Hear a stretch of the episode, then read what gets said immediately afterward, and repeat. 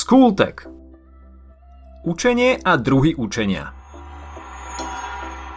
Hej, hej, rodičia, učitelia a aj spolužiaci sa vás určite často pýtajú, či ste sa učili. Ale otázne je, opýtal sa vás niekedy niekto, či viete, ako sa učiť? Učili ste sa niekedy učiť? Pretože to nie je také jednoduché, ako prečítať si pred písomkou zošit alebo si do zbláznenia opakovať poznámky, ktoré ste odpísali od spolužiačky. Poďme sa teda pozrieť na to, ako to zvládnuť čo najefektívnejšie. Povieme si, aké existujú druhy učenia, či od čoho závisí, ako dobre, alebo naopak zle si niečo zapamätáte. Človek sa učí celý život, ale zaujímalo vás niekedy, čo to vlastne je, ako funguje a ako dostať do hlavy čo najviac? Učenie je dlhodobý proces získavania vedomostí, zručností, nových skúseností, ktorý nikdy nekončí. Ako už možno viete, učenie môže byť mechanické alebo logické – Mechanicky prebieha napríklad vtedy, keď téme poriadne nerozumiete, napríklad nejakej fyzikálnej poučke, ale potrebujete ju vedieť na písomku. Tak sa ju proste nabiflíte na spameť. A hneď po skúške si ju vymažete z pamäti a zabudnete na to, že niečo také kedykoľvek existovalo, ako to robí Sherlock Holmes so slnečnou sústavou. Na druhej strane je tu aj logické učenie, pri ktorom pochopíte podstatu preberanej látky. Keďže rozumiete o čo ide, ľahko si ich sformulujete aj sami – už na prvý pohľad je jasné, ktoré z nich je lepšie však. Okrem logického a mechanického však môžeme vymedziť ešte 9 ďalších druhov. Sociálne, motorické, cieľavedomé, systematické, intelektuálne, asociačné, imitačné, habituácia a mimovolné učenie. Poďme si teraz ku každému z týchto druhov v krátkosti niečo povedať. Sociálne je dôležité pre každého jedného z nás – pod kožu sa nám dostáva pozorovaním a skúsenosťou. Ide o to, aké sociálne správanie je vhodné pre tú či onú situáciu. Takže vieme, že nie je vhodné začať bezdôvodne kričať uprostred vlaku len preto, že sa nám chce. Motorické učenie je dôležité napríklad pri tanci, športoch a rôznych ďalších aktivitách, pri ktorých hrá pohyb dôležitú úlohu. Cieľavedomého učenia je schopný len človek a odvíja sa od túžby niečo sa naučiť. Systematické zase spočíva v tom, že človek sa učí postupne a veci sa na seba postupne nabalujú, čiže väčšina procesov, ktoré prebiehajú v škole. Intelektuálne učenie má za cieľ zámerné zvýšenie objemu vedomostí. Pri asociačnom musíte vytvárať spojitosti v súvislostiach.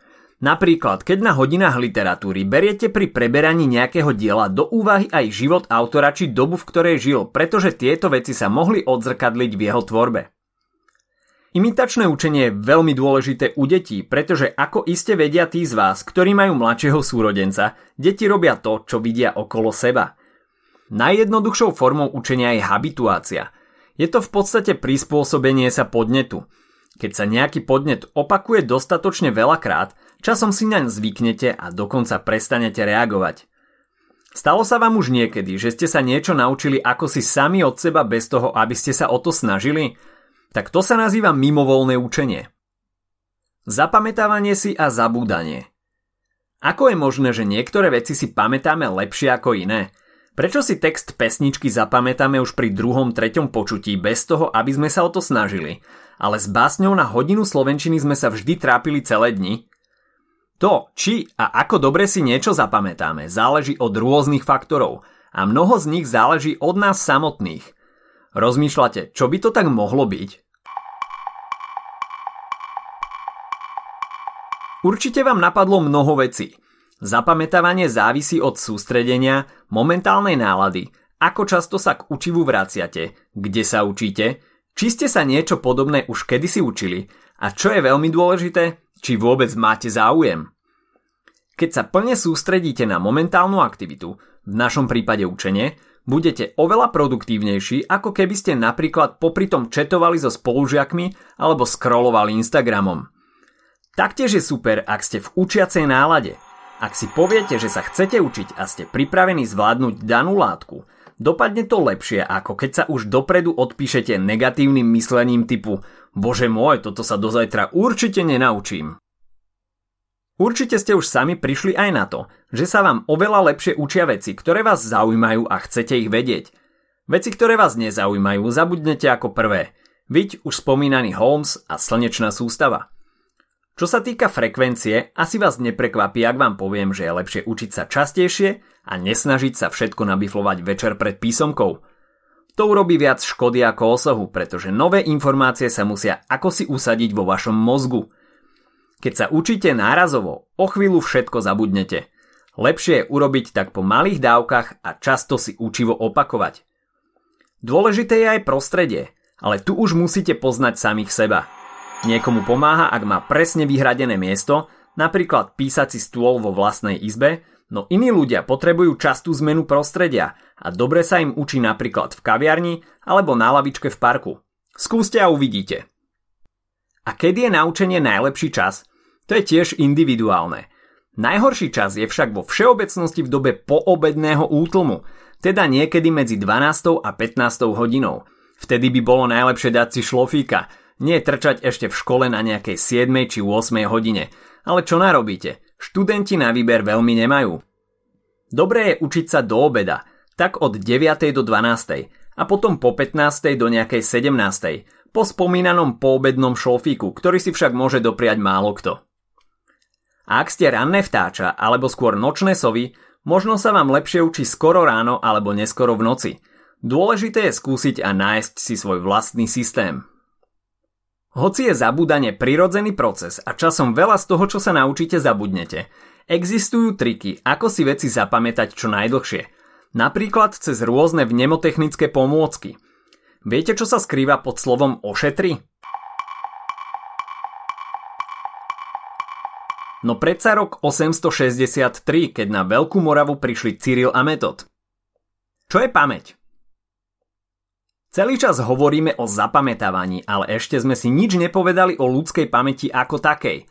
Pamäť je, zjednodušene povedané, proces uchovávania dôležitých informácií a okamihov a schopnosť vybaviť si ich v prípade potreby, ako v počítači. Pamäť rozdeľujeme v prvom rade na dlhodobú a krátkodobú a potom môžeme rozlišovať ešte napríklad epizodickú, vizuálnu, akustickú alebo biografickú. Dlhodobá pamäť slúži na zapamätanie si informácií na dlhšiu dobu, niekedy aj celý život. Stále si predsa pamätáte niektoré zážitky z detstva, nie? Krátkodobá pamäť, taktiež nazývaná aj pracovnou pamäťou, slúži okamžite a uložia sa do nej informácie, ktoré potrebujete na nejaký aktuálny úkon a potom ich môžete zabudnúť. Maximálna kapacita pracovnej pamäte je okolo 7 položiek. Epizodická pamäť sa viaže na udalosti – kde ste boli, kde sa stalo to a to, čo ste robili a podobne. Vizuálna pamäť nám slúži napríklad na zapamätanie si tváre, miesta alebo obrazu. Akustická alebo sluchová zase na zapamätanie melódie. Vďaka senzomotorickej pamäti si pamätáme pohyby a vďaka biografickej zasa môžete jedného dňa napísať svoju vlastnú autobiografiu.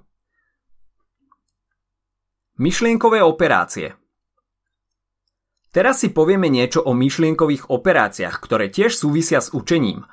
Povieme si niečo o 8 myšlienkových operáciách. Mnohé z nich ste už možno spomínali aj v škole. Možno ste robili aj nejakú analýzu či syntézu. Analýza je rozdelenie celku na časti. Keď napríklad čítate na literatúre báseň a rozdeľujete, o čom autor hovorí v strofe či verši básne. Syntéza funguje zase opačne. Z väčšieho množstva častí vytvoríte jeden celok. Indukcia je prechod od konkrétnych prípadov k všeobecnému záveru. Opakom indukcie je dedukcia, pri ktorej sa zasa od všeobecných tvrdení dostanete k niečomu konkrétnemu. Abstrahovanie je vynechanie nepodstatných znakov skúmanej veci. Konkretizácia je vyzdvihnutie nejakých jedinečných znakov. Zovšeobecňujete naopak vtedy, keď v skupine javov alebo ľudí hľadáte spoločné znaky. A nakoniec porovnávanie. To určite všetci poznáte – prebieha porovnaním spoločných a odlišných znakov dvoch alebo viacerých javov. Zopakujme si to. Učenie je proces, ktorý trvá celý život. Môže byť mechanické alebo logické, ale zároveň aj sociálne, motorické, cieľavedomé, systematické či intelektuálne. To, ako dobre si niečo zapamätáte, závisí od viacerých faktorov. Patrí medzi ne napríklad koncentrácia, záujem, ako často si látku opakujete, alebo aj kedy sa učíte – Pamäť sa delí na krátkodobú a dlhodobú a ďalej na epizodickú, vizuálnu, akustickú a biografickú. A potom sú tu myšlienkové operácie, ktoré sme spomínali ako posledné. Analýza, syntéza, indukcia, abstrahovanie, konkretizácia a nezabudnite ani na zovšeobecňovanie. To je odo mňa na dnes všetko. Dúfam, že sa vám bude učiť o niečo lepšie. Ak sa ti dnešný podcast páčil, nezabudni si vypočuť aj ďalšie epizódy z Kultegu alebo našej série hashtag čitateľský denník, v ktorej sme spracovali dve desiatky diel, ktoré by si mal poznať. Potešíme sa aj, ak nás ohodnotíš na Apple Podcasts, napíšeš komentár na YouTube alebo dáš odber na Spotify, aby ti nič neuniklo. A nezabudni o nás povedať kamošom. Počujeme sa pri ďalšej časti Skultegu.